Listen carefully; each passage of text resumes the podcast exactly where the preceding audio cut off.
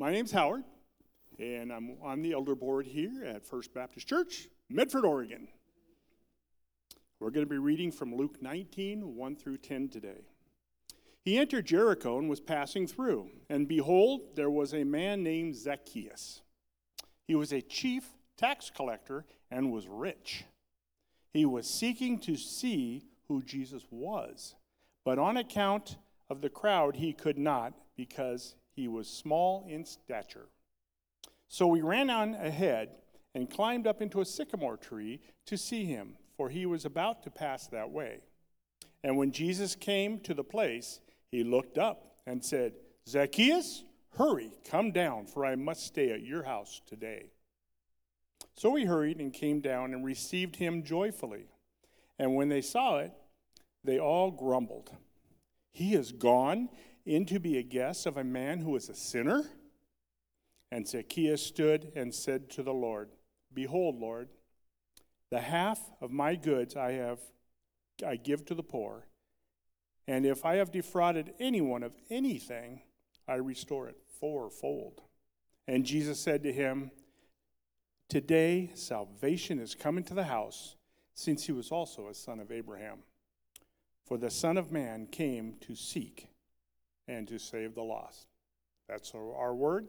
You may be seated.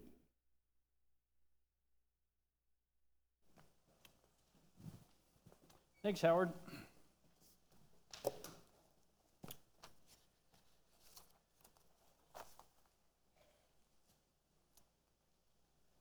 Many of you knew Ray Hoadley. Ray Hoadley beat us all to the finish line, and he is home with the Lord. And we will be taking time on Saturday, this coming Saturday, February 11th, here at the FBC Worship Center to remember Ray and praise God for his resurrection. So, Ray is joining Jesus this morning, is with Jesus this morning. I didn't write down what time it is, February 11th. 2 p.m. It has just come to me because somebody has given me the, it's 2 p.m., February 11th, here in the worship center. We would look forward to worshiping God with you as you remember his work in Ray's life. We're going to be in Luke 19, verses 1 through 27, part of which Howard read for us this morning. And why don't we just take a moment and pray and ask God to do his work on our hearts by his Spirit through his word. God, we thank you for your love. We thank you for your word where we encounter the risen Savior Jesus. We pray this morning that you would allow our minds and our hearts to be fully present in this morning, in this moment. And our hope is your Holy Spirit would do a work in us, that you would make us like Christ, that you would show us those places we need to turn over to you in repentance. We would pray that for those among us here this morning, God, who do not yet have faith in Christ, that this morning your Spirit would draw us in to trust Jesus for forgiveness. And it's in His name we pray. Amen. All right, let's get some important matters out of the way first here as we look at Zacchaeus. Zacchaeus is not the shortest man in the Bible. Who is the shortest man in the Bible? Peter, because he fell asleep on his watch.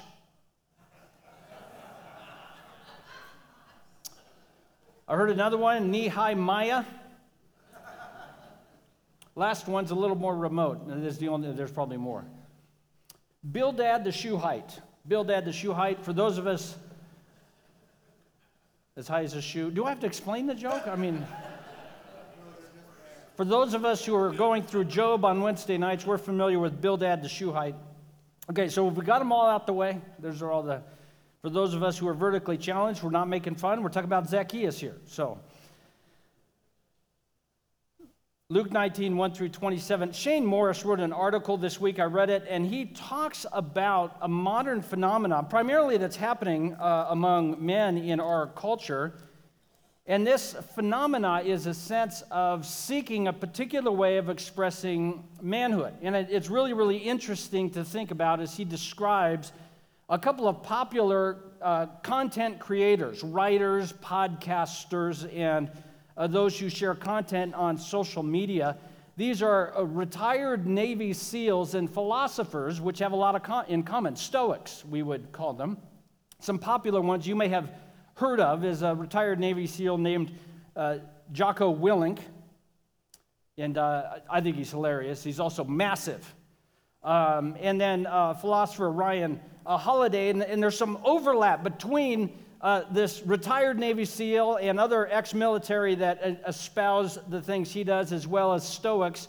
And this overlap we hear from a very popular uh, um, psychiatrist out there, a guy named Jordan Peterson. Some of you have heard of all these names. And these are probably people you listen to. Here's what's interesting is these talk about, all of these talk about achieving something in life, uh, uh, attaining to a quality of life that is attainable, uh, the good life, living a life that's significant and has purpose and has mission. And it is achieved through having virtue, having morals that drive us to make decisions that are positive. And, and what's even more interesting about this is these decisions, this, this life of virtue, this life of moral, the, the morals, this life of, of seeking purpose through intentional decision making is achieved through doing this in the midst of suffering. So, Jocko Willink, the retired Navy SEAL, talks about the importance of getting up between 4 and 4:30 in the morning every single day to get yourself in shape. And here's how he describes it in terms of encountering suffering. And it's when, I, when, he, when he says it, I think it relates with everybody. He says this Nobody's alarm goes off at 4 o'clock in the morning who wants to get up. None. Nobody wants to get up. Everybody has that same sensation of that warm, soft pillow. Yet, am I, and I just lost half the room, just went to sleep. Everybody, when you wait, when the alarm goes up, everybody says, I do not want to get out of bed. Everybody says that, 100%. Some people do anyway. See, and that's that, that stoicism says it doesn't matter if it hurts, it doesn't matter if I don't, look, don't like it, I'm going to do it in suffering, so this quality of life is forged in and through suffering. This self improvement, physical fitness, um, the hustle culture. This has all become very popular ways in which, especially men, are expressing masculinity. Why is all of this very, very interesting? Because we're talking about transformation. And a lot of it resonates with a sense of what does the Bible teach us? The Bible teaches us to live life of virtue and morals, recognizing that we're going to do it in and admit, uh, within uh, suffering. But what we're going to dis- discover today is the motivations are very different. Between those who are seeking self improvement and those who are seeking to be transformed by Jesus, the motivation is extremely different. One says, I can become something by doing something. The other has a personal encounter with the Savior and it transforms how they, how they live their life.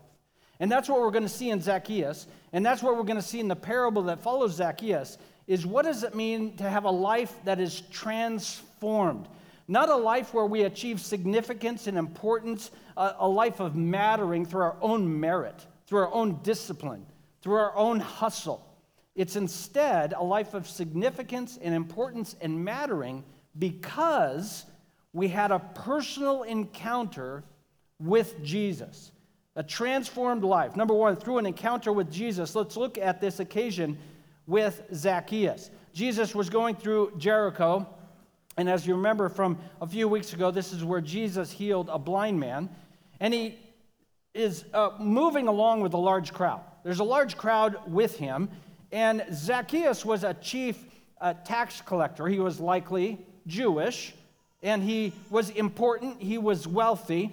As you well know, tax collectors were looked down on among the Jews in that place because, number one, they were loyal to Rome. Number two, they generally didn't have uh, very high morals, so they would often overcharge people for their taxes and they would enrich themselves through uh, being deceitful in their business dealings. And so Zacchaeus wasn't only a tax collector, he was a chief tax collector, which means he was either the boss of many tax collectors or among the tax collectors in his region, he was the top salesman. Tax collector of the year was on the sign out in front of their local booth. So you can imagine how people might view Zacchaeus. He was not only a tax collector, he was really, really good at tax collector. He was the Bernie Madoff of tax collectors. But I think that's redundant. And, and, and he was uh, wanted to see Jesus. Jesus was making his way through town, and there was a great crowd following him. Of course, Jesus had a, a reputation. Many people wanted to see Jesus, including Herod and others. Jesus uh, couldn't be hired out to do birthday parties. He was on mission for the Father. And Zacchaeus, either out of curiosity or personal conviction, it doesn't say, he wanted to uh, see Jesus, but there was a problem, and that's the problem was his eyes were too close to the ground. I'm trying to be I'm trying to be nice. The Bible ta- describes him as small in stature, but he was a problem solver, a go getter, a do get it done, figure out what needs to be done kind of guy. So he figured out a way in which he could get himself in a place where he could observe Jesus as he's walking by. So Zacchaeus has defined the relationship he wants to have with Jesus. He wants to see the show. He wants to see the weird stuff that's going to maybe a maybe a guy with abnormal swelling is going to be healed. That would be fun to watch. Maybe a guy who can't walk is going to be made to walk. Maybe another blind guy will be healed. Maybe Jesus will start handing out lunches again. And so he figures out where he anticipates this uh, crowd is going to go, and he is able to figure out sort of where it's going to go. And so he makes his way to a tree, and he, and he climbs the tree so that he can get a better vantage point of Jesus. So Zacchaeus, this sinner, Zacchaeus, this wealthy sinner, Zacchaeus, this wealthy sinner reject in his culture, is trying to see Jesus the sideshow. We might be reminded of another encounter Jesus had with a wealthy person. This came uh, a few weeks ago in our time in the book of Luke. He was a wealthy young ruler, and he came to Jesus and said, What do I need to do to be saved? And Jesus gave him a handful of the Ten Commandments. And the wealthy young ruler said, Oh, I've done all of those. And Jesus doesn't question him. He says instead, uh, Give away all of your money to the poor and follow me. Jesus there is seeking to create a situation where this wealthy young ruler would have to confront the fact that he doesn't want God. He wants his stuff with a little bit of God on the side. And Jesus tells his disciples after that, if you remember this, how difficult it is for the wealthy to enter the kingdom of God. In fact, it would be easier for a camel to pass through the eye of a needle than for the wealthy to enter the kingdom of God. And the disciples responded uh, something like, Well, then who can be saved? And Jesus said, this. What do you remember what he said? With God, there's nothing that's impossible. God, God could do anything. So what we're about to see is the impossible. What we're about to see is the impossible. So Zacchaeus is up in the tree. He wants to get a good view. And as this crowd is walking by, Jesus came to the place. See, Zacchaeus thought he was smart enough to figure out where Jesus was going. That's not what was happening. Zacchaeus was the target, not Jesus. Zacchaeus didn't figure out where Jesus was going. Jesus was trying to figure out where is Zacchaeus going. Because Zacchaeus got him up and got up in the tree, and now Jesus said, No, now I've got him cornered. And he walks over to him. When Jesus came to the place, I, I just wish we could have seen the expression on Jesus' face. I don't know what Jesus would have done as Zacchaeus is scurrying away up behind the crowd. Nobody can see him for obvious reasons. I don't want to, again. Makes his way up to the tree, and, and, and, and Jesus, kind of out the corner of his eye, sees him up the tree. He goes, oh, fish on.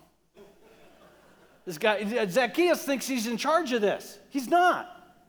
He has landed precisely where Jesus means for him to be.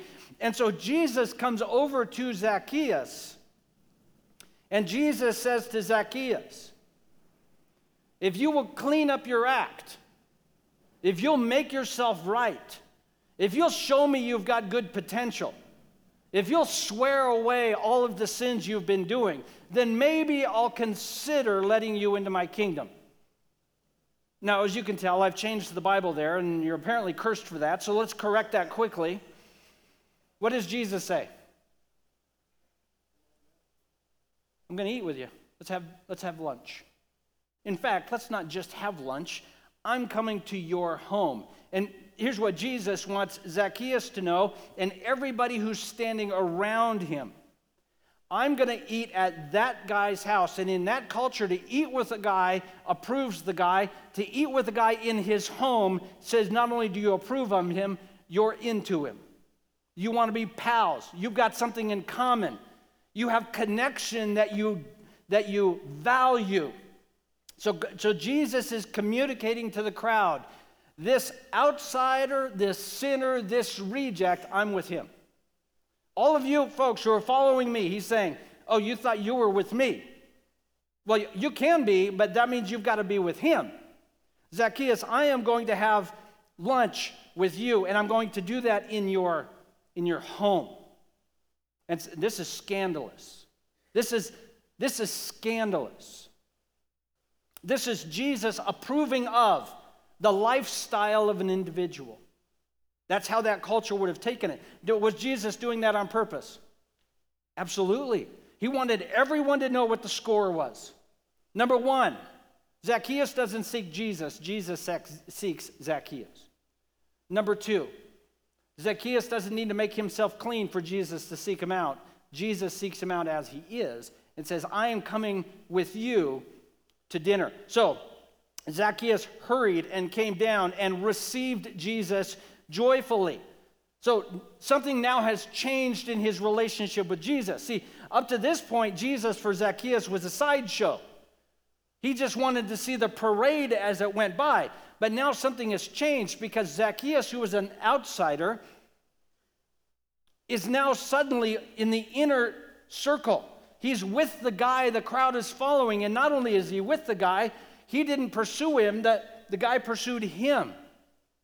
So he came down and he received him joyfully. That's verse 6 of Luke 19. What that means is they went to his home. He greeted him on the ground. And then they went to his home, and the, and the meal commenced. Verse 7 when they saw it. Who's the they? The crowd all around him. We don't know who all in the crowd were the they, but it might have included some of the disciples, as you know, and as we all know from reading the scripture. It took a while for the disciples to figure out what Jesus was up to. When they saw it, they grumbled. They were annoyed. He has gone to be the guest of a man who is a sinner. You must not miss the impact of what is being said. The association of Jesus with Zacchaeus for that culture communicated that Jesus was a sinner. That's what was communicated. That they, there was no other way to take it. They wouldn't be saying this if he was just being a little bit socially out of bounds. Theologically, they assumed something was wrong with Jesus here. How could you possibly have a meal and be the guest of a man who was a sinner? It reminds us, of course, of that verse. Jesus is not a sinner. He never sinned. He perfectly holy from beginning to end. He is God. But he who knew no sin became sin, that we might have the righteousness of God in him. Sometime during this encounter with Jesus, Zacchaeus put his faith in Christ for salvation. At some point during this encounter, Zacchaeus did what all ought to do, which is trust that Jesus offers salvation and forgiveness to any who receive it. It happened sometime between the climbing of a tree and the end of verse 7. It happened sometime in there. My guess would be it would be sometime during that meal that the conversation was happening. What happens is his life becomes fundamentally transformed. A miracle happens because Jesus pursued Zacchaeus. A rich man gets saved. Something that is impossible, according to Jesus, unless God does the impossible. A camel, here in Luke 19, walked through the eye of a needle. And a wealthy Jewish tax collector said, I need forgiveness. Look at what he did as a result of his transformed life. Zacchaeus stood. How we knew he stood, we don't know. People are shaking their heads. Th- And some of you say, I thought we did this at the beginning. No, it's going to keep going. Every time they come to me, they're going to come out. No filter today. Zacchaeus stood and he said this to the Lord Lord, the half of my goods I give to the poor. And if I've defrauded anyone of anything, I restore it fourfold. I don't know how much of his money would be left, but it wouldn't be a lot. Because for most tax collectors, a significant percentage of their income was fraud. And he's just agreed to pay back fourfold, which exceeds the requirements of the law, eh, fourfold any who had been defrauded. 20% is required. He now offers 25% return. So he's going to give away half his income. And some of us are saying, well, why is he only giving away half his income? He told the rich young ruler to give it all away. Well, I think the math here is pretty simple. He's keeping half of it so he can restore and make restitution to those he's frauded. Likely, when he is done giving away his money and making restitution for those he has defrauded, all he's going to have left is Jesus. And he didn't earn relationship with Jesus because he restored the, the, the, fraud in his life. And he didn't earn relationship with Jesus because he was generous and gave half his income away. Because he had relationship with Jesus, he had a completely different view of treasure, of his life. Now that he had Jesus, the other stuff as a priority was reduced. And Jesus said, Today, salvation has come to this house. The crowd who was offended that Jesus went into this house, Jesus makes sure they know salvation occurred in the house you would have kept me out of. Notice it didn't say salvation came among the crowd. Where did the salvation occur?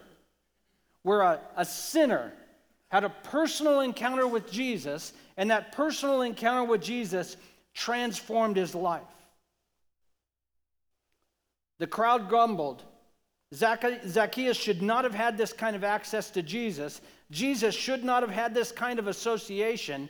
And the crowd at some point is going to have to decide, and every individual has to decide do you want the kingdom of Christ or do you want your kingdom? And the crowd at this point is going to say they want their kingdom. Zacchaeus is saying, I don't need my kingdom anymore. I'll take the kingdom of heaven. When we get to the parable here in just a moment, we'll see exactly how that, that lines out. Jesus wants everybody to know, and Zacchaeus is an example of what his mission is about. Look at verses 9 and 10. Today, salvation has come to this house, since he is also a son of Abraham. The Son of Man came to seek and save the lost. Jesus' mission was on target and he was driven by it. Seek and save the lost. Was Zacchaeus lost? Yes, and he knew it. And when he had an encounter with Jesus that was initiated by Jesus, he received Christ by faith and his life was transformed. Was the crowd lost? Yes, but they didn't know it. And when Jesus says his mission is to seek and save the lost, it has two kinds of meanings. Number one, the, the lost. Those who are sinners, which is how many people? All the people. However, it has a second meaning to it. It's also those who recognize they're lost. And many people in Jesus' day did not see themselves as lost. The Pharisees didn't see themselves as lost. Many Jews didn't see themselves as lost. They assumed if I came through the lineage of Abraham, I have no need for salvation because I'm a son of Abraham. So I don't need Jesus to save me, I already am. The Son of Man came to seek those who are lost and those who, by the power of the Spirit, recognize it. And so, Zacchaeus being lost and knowing he is lost, Jesus says, I'm here for you. You're my people. Outsiders become insiders. Most Jews would have preferred a Gentile get saved than a Jewish tax collector like Zacchaeus. And Jesus wants everybody to know this is the kind of people I came to save. Zacchaeus then puts his faith in action. He loves the king, he loves the kingdom, and so he begins to conform his life to the kingdom of Christ by faith. He expresses his worship to Christ through costly generosity and restitution. Jesus reaches out to save Zacchaeus. Zacchaeus responds in worship, and the result is a transformed life. This is very different than a self improvement stoicism where I'm going to be awesome by being self disciplined. This is a relational connection with the king that says, I love you more than my own life, and I'm going to express that through worship. Transformation occurs when we have a personal encounter with Jesus. Here's the problem I, I think that we have sometimes. Um, and I know n- nobody here, it'd, be the people who couldn't make it today or go to different churches. Let's right? Sinners are annoying. Have you noticed this? I know we're not supposed to say that out loud, but that's my job. Say things out loud that you refuse to. There is nothing more difficult in life than dealing with people who sin. There are people in your home that sin, there are people at work that sin, there are people in church that sin. Have you noticed? And uh, as one author said, there's in fact nothing more annoying than people who sin differently than you. If they would sin the same way we do, we'd be okay. In fact, we'd get t shirts made. But the problem is they sin in ways that we think are silly. They don't sin in the dignified, noble ways that we sin. And so here's the problem if sinners make you squeamish, Jesus will make you squeamish because he's into them. This is a problem all throughout the New Testament. So this is not a new problem. Jesus saves sinners, but he, when you get saved, if you haven't noticed, you don't immediately go to heaven. You, you stay. And when you get saved, you don't immediately become perfect. Have you noticed? So Jesus saves sinners, and then we get to spend our lives becoming more like Christ through transformation. The, fan, the fancy word for that is sanctification. And that becoming like Jesus takes time. In fact, it will take just about your whole life. And so you have people who are in Christ who are still struggling with flesh and sin, and you have to live with them. There's a guy in the New Testament, his name was Philemon. He had somebody that worked for him. He was a slave, and the slave abandoned him. And the, the slave, Onesimus, whose name means worthless, that's nice, had the gall to meet the Apostle Paul and get saved. So Philemon has a slave who has abandoned him, and Philemon in Roman culture would have certain rights regarding uh, Onesimus, and they wouldn't be pleasant. And Paul writes to him, Your slave is saved. I'm sort of guessing you're going to treat this guy different now. And Philemon is going, We don't know what he said. We assume he responded favorably. So now you have two sinners trying to figure out what it means to relate to one another in a broken world. You have uh, the entire book of First Corinthians and Second Corinthians. People, they were a church. I, have you read First and Second Corinthians? It's hard to believe this place was even a church. I mean, these people were terrible. At communion, they got drunk. That's we read 1 Corinthians 11. You should go back and read 1 Corinthians 10. The whole reason we read 1 Corinthians 11 is he's trying to correct the fact that they would show up for their love feast and the rich people would get drunk. And of course, the fix for that, this is how bad it was. Paul didn't tell them to stop drinking. What did he tell them to do? Drink at home. That's how bad it is. Stop sleeping with one another. And so, this is what it looks like for broken people in Christ seeking transformation, and it's, and it's hard. People are selfish, people are broken, people are angry and resentful and bitter and, and greedy and selfish. And did I repeat anything? So, if those kinds of people make you squeamish, if you need other people to fix their sin issues before they can be close with you, you need to recognize they're already close with Jesus. Jesus is into them, He invites them over. They don't need to impress you with their awesomeness because Jesus already sought them out. And if sinners make us squeamish, then Jesus will make us squeamish too. And one of the fundamental realities of living in unity as a body of Christ is learning we're not home yet. And we need to receive one another with the same kind of intentionality and love that Christ does. This does not say that sin is okay. This is not accepting and saying you can do whatever you want. That's, of course, we're talking about transformation, but we're not home yet. And Jesus wants everyone to know Zacchaeus was an outsider and now is an insider because of Jesus' intentional act. And in the body of Christ, we need to be defined by that kind of unity. The kind of unity where we seek one another out because we already have closeness with Christ. A transformed life, number one, it occurs through a personal encounter with Jesus. We don't earn an encounter with Jesus, but because we have had an encounter with Jesus, we want our life to be transformed. Now, let's move on to the parable beginning in verse 11. And this parable is intended to contrast what is happening now during this time of transformation, during this time where we're not home yet, and what we anticipate to be coming sometime in the future. Let me read it. I'm going to read verses 11 uh, through the end of this section here. As they heard these things, he proceeded to tell them a parable.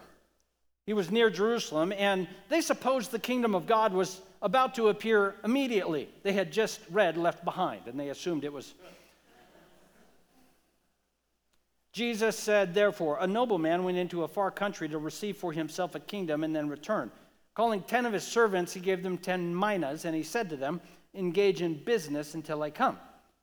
But his citizens hated him and sent a delegation after him, saying, We do not want this man to reign over us.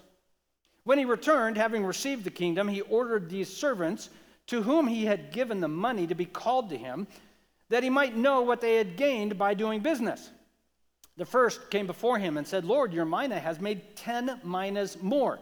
And he said to him, Well done, good servant, because you have been faithful in very little, you shall have authority over ten cities. The second came, saying, Lord, your mina has earned five minas. And he said to him, You are to be over five cities. Then another came, saying, Lord, here is your mina, which I kept laid away in a handkerchief. For I was afraid of you because you are a severe man. You take what you did not deposit and reap what you did not sow. He said to him, I will condemn you with your own words, you wicked servant. You knew that I was a severe man, taking what I did not deposit and reaping what I did not sow. Why then did you not put my money in the bank? And at my coming, I might have collected it with interest. And he said to those who stood by, Take the mina from him and give it to the one who has 10 minas. And they said to him, Lord, he has 10. I tell you that to everyone who has, more will be given, but from the one who has not, even what he has will be taken away. But as for those enemies of mine who did not want me to reign over them, bring them here and slaughter them before me. The kingdom is not yet what it will be. Faithful servants live today based on the kingdom, what will be in the kingdom. Faithful servants live today based on what the kingdom will be someday. The unfaithful reject the kingdom. Jesus, here with this parable, wants to confront the crowd and our own hearts and say, Your life ought to be defined by loyalty to the, to the king who has saved you by his own grace and mercy. This king has come and has sought sinners and provided forgiveness through his sacrifice and resurrection. His anticipation is that having been redeemed by him, our life will be defined as loyal to him. His kingdom is yet to come in all of its fullness, and he wants us to live today anticipating what it will be someday in the, in the future. He wants us today to live for the king as though he was a king worth living for, because he is. The disciples, as, as we mentioned here beginning of verse 11, his disciples assumed the kingdom was coming right now. That they were going to make their way to Jerusalem. He was going to kick out the high priest and kick out Rome. And all of a sudden, he was going to sit on his throne, and yay, the kingdom is coming. And that's not about to happen. He's going to Jerusalem in order to be murdered by Rome and to give up his life a sacrifice. So, since the kingdom isn't coming immediately, have you noticed the kingdom hasn't come yet? Maybe I should let you know. The kingdom hasn't come yet.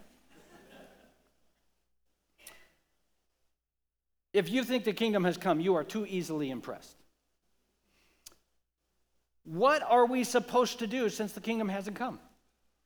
Well, some of us get out of lawn chair, sit on our porch facing the eastern sky with a glass of lemonade, and I'm being nice there, and say, Well, I'm going to sit here and wait for Jesus to show up. That's not what Jesus says to do here.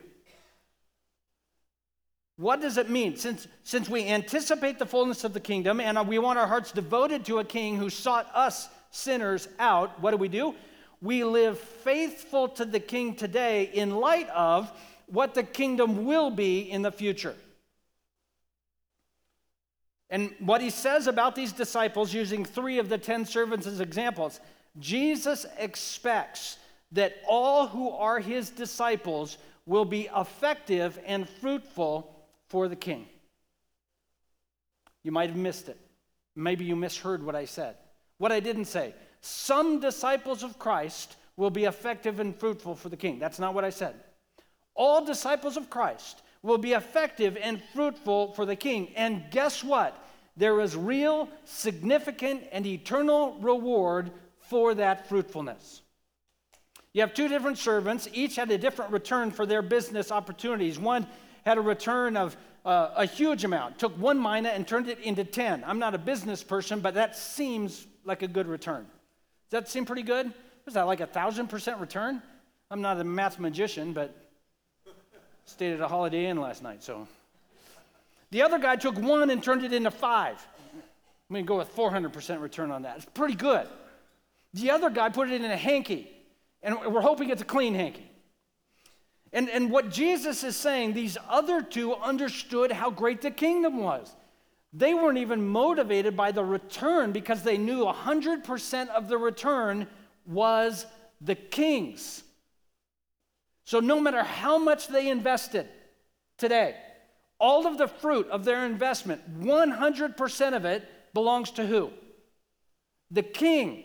They, their thinking was this it doesn't matter how fruitful I am, the king can have it because I know what the kingdom is going to be like. When that kingdom comes, these 10 minas will seem lame.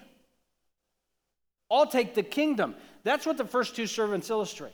Their effectiveness and fruitfulness for the kingdom was not for the immediacy of fruitfulness, it was for the anticipation of relationship with the king and the, and the the beauty and power and wealth of that kingdom. That motivation of the future kingdom was real and significant. It wasn't fantasy land. Someday we're going to go, you know, it'll be great. No, this is a real motivation for them. There will be significant reward. So notice what, the, what they got. What did the guy get for having the 10 minas?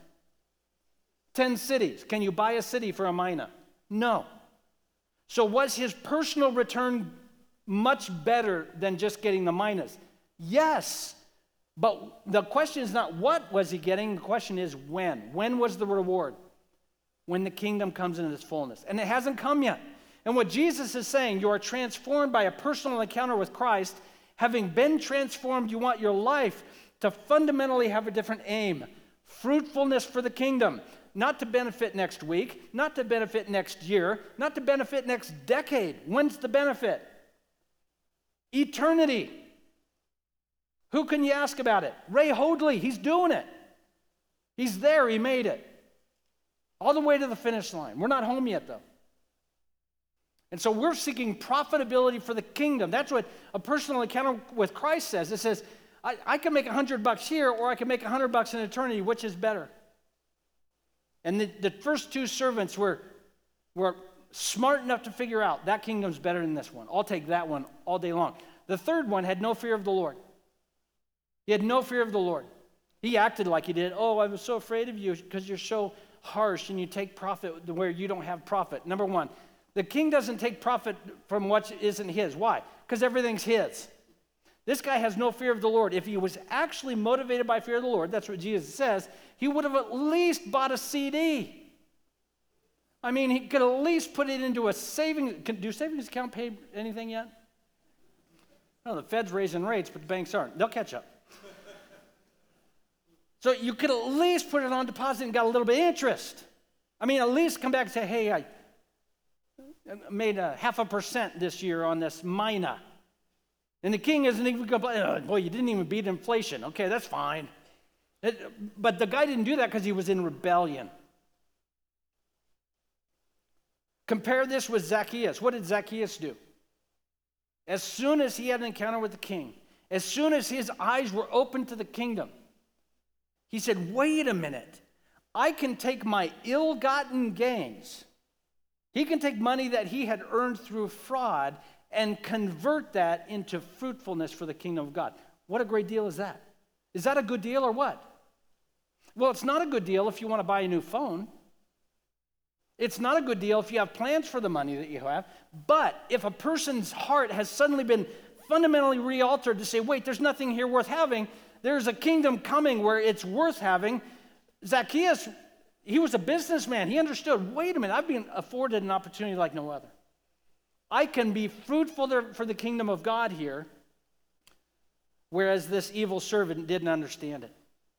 The reward that we understand in the kingdom of God is real, it's substantial, and it's eternal. This other one was in rebellion. Let me look a couple of other places. Um, for look at Luke 12, 32. It might be up on the screen, it might not. I don't know. We'll see. Here's what Jesus said in Luke 12, 32. Fear not, little flock, for it is your Father's good pleasure to give you the kingdom. What does God give you? The whole thing. Congratulations. You own a kingdom.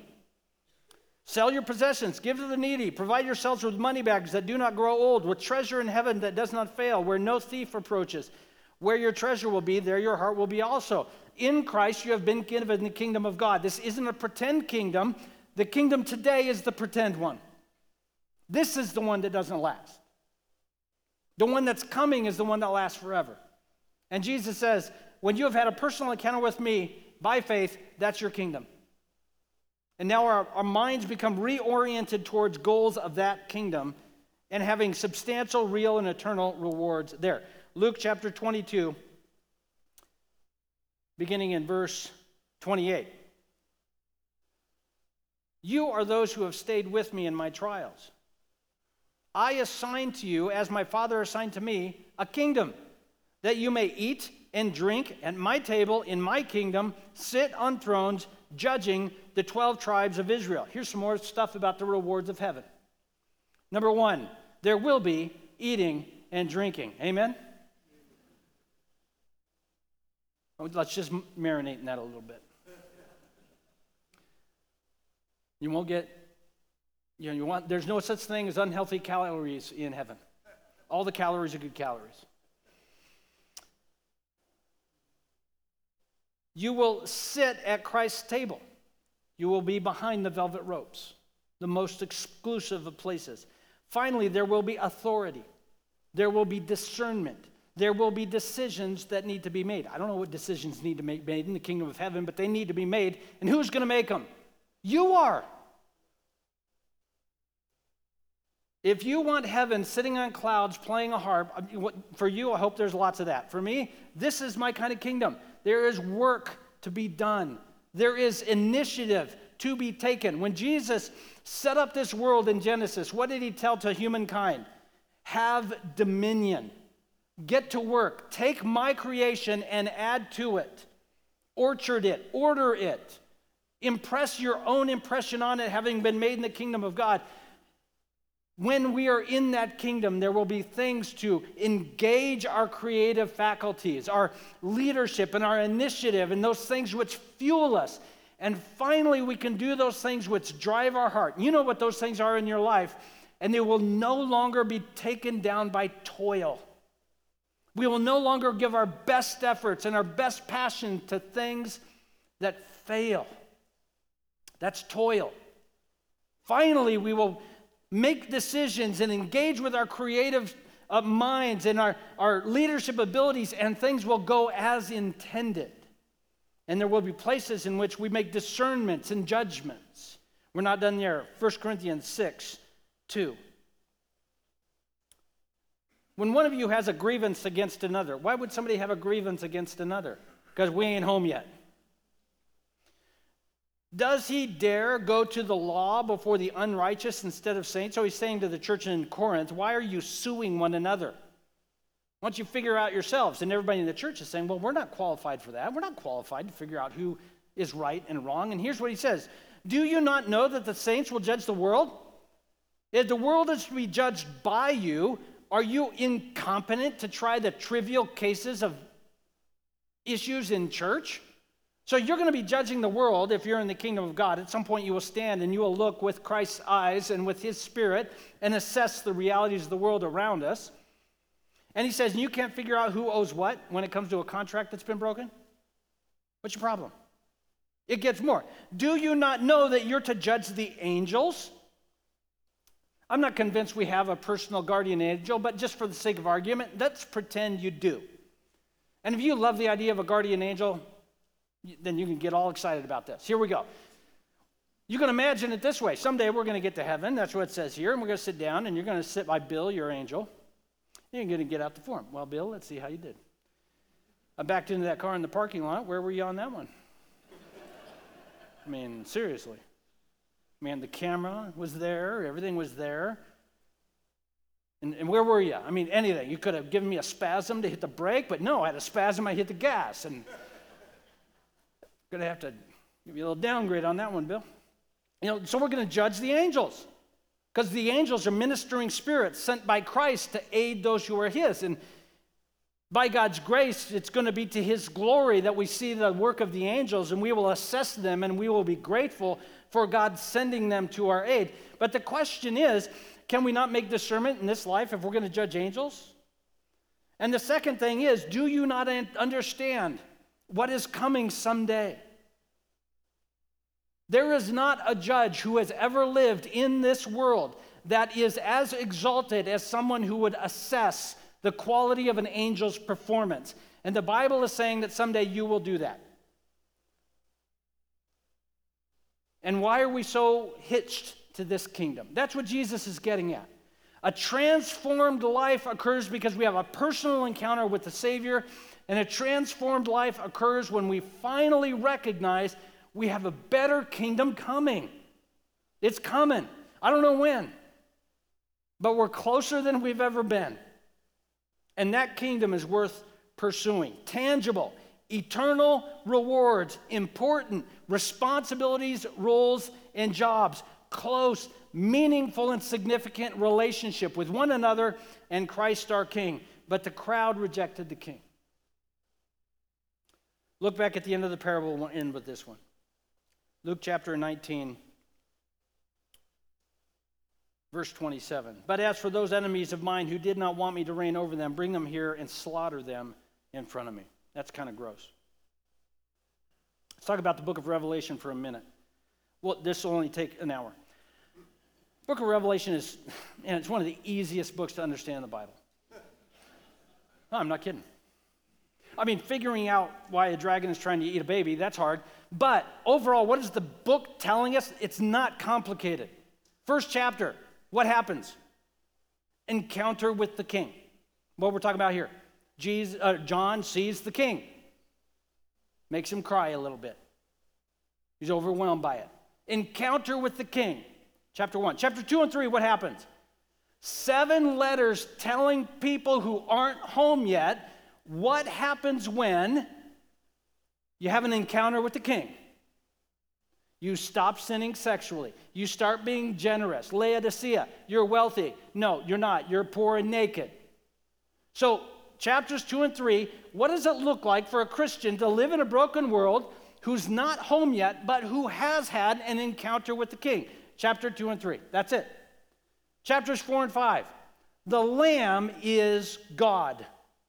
The Lamb, looking like he has been slaughtered, sits on the throne. Jesus, having died on the cross and being raised, he is God. He's not God Jr., he is God, the creator and sustainer. Therefore, if you reject the lamb, what happens? Read the rest of the book. It gets ugly. There's big old hailstones. There's horses with tails with snakes that bite you. It, it, it gets real ugly. What, what does that mean? Read verse 27. What's it say? For those enemies of mine who did not want me to reign over them, bring them here and slaughter them before me. You reject the lamb, you experience judgment. That's the middle part of the book. Then we get to chapter 19. And finally, you and I get to sit down at the wedding supper of the Lamb. And finally, the kingdom we've always yearned for shows up. There's revelation. See, you thought it was hard. It's not. Have an encounter with the king, leave a, live in a broken world for the king, don't reject the king or, king, or someday it's going to get real bad for you. And then someday, I don't know when, but closer than we've ever been, you and I, who are living for the king today, effective in our fruitfulness for him, will finally have the kingdom we've always yearned for. So, therefore, having had an encounter with the king, and since we have a kingdom that's worth hoping for, what should happen today? Our lives should be transformed, fundamentally changed. Monday should never be the same again because we have a better kingdom than whatever you thought Monday was supposed to be for. A couple of things, then we'll close. I think I've said that already, so that was a lie. So you get to deal with living with a sinner. Sorry. First couple of, first thing, Jesus really isn't interested in being your novelty act, your icon, your symbol, your long distance lover. Jesus has no interest of being your um, icon for all things you think ought to be political, social, whatever things that you need Jesus to prop up. Uh, Jesus has no interest of being your bully club to make the people in your home or community act the way you want. Jesus wants a personal, close, intimate encounter and relationship with you so that you, as a sinner, see him as the king and trust him to forgive you. That's what Jesus wants. Jesus wants you, as a sinner, to have a close and personal encounter with him and by faith to have your heart forever changed. That's what he wants.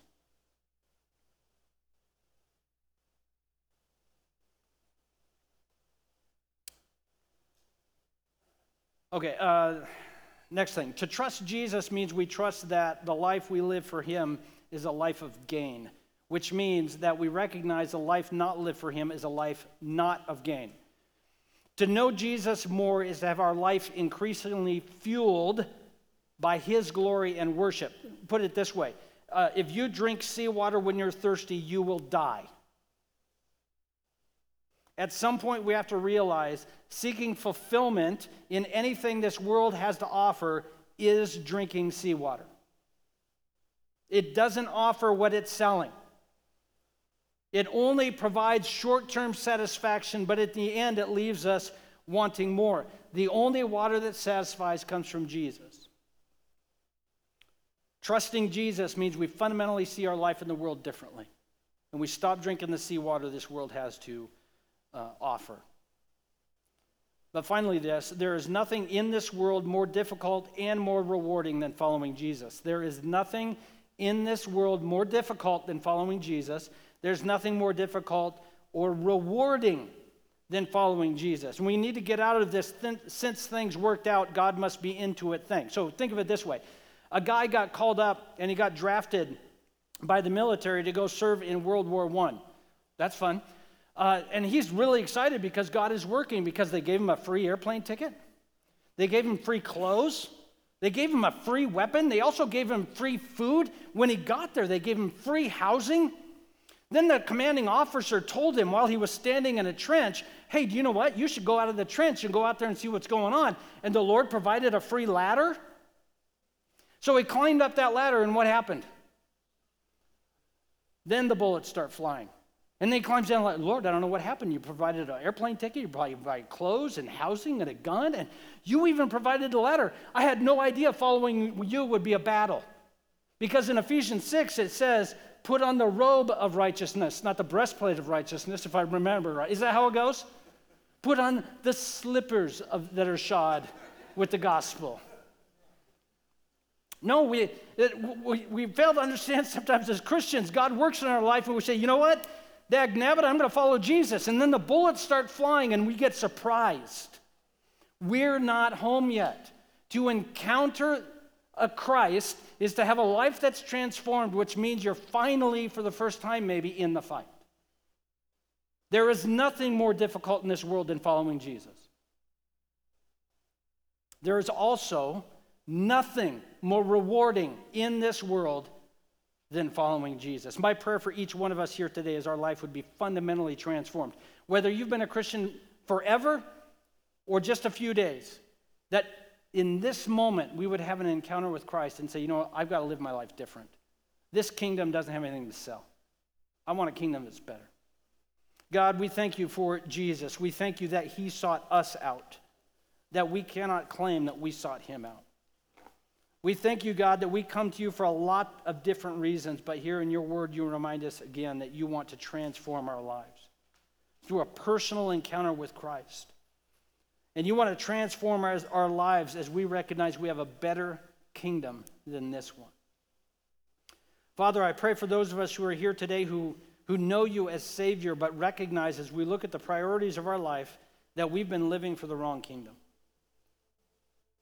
God, would you accept and receive our repentance? And God, would you, by your Spirit, open our eyes to see what does it look like for me in the specific situation I'm in to live a life of fruitfulness and effectiveness for the kingdom of God? What are those things I need to stop doing? What are those things I need to start doing? What are the priorities that need to change? What are the relationships that I need to think about? But more than that, God, even in this moment, I know there are many here who don't know you. They have never taken the time to put their faith in you. And I pray in this moment that they would have an encounter with the King. That the Holy Spirit would open the eyes of their heart, that they would recognize they need someone to forgive them for their sin. Their shame and their guilt can be in the past, not the future. So I pray, God, that you would move in their hearts to trust Jesus for forgiveness even now. That you would call them out of the kingdom of darkness into the kingdom of light. And for the first time in their life, they would experience hope of life eternal. We thank you, Lord, that you are coming again, and that's a promise you intend to keep. Until that day, Lord, make us strong and faithful for you, for your glory. In Jesus' name, amen. You stand up as we close with a song?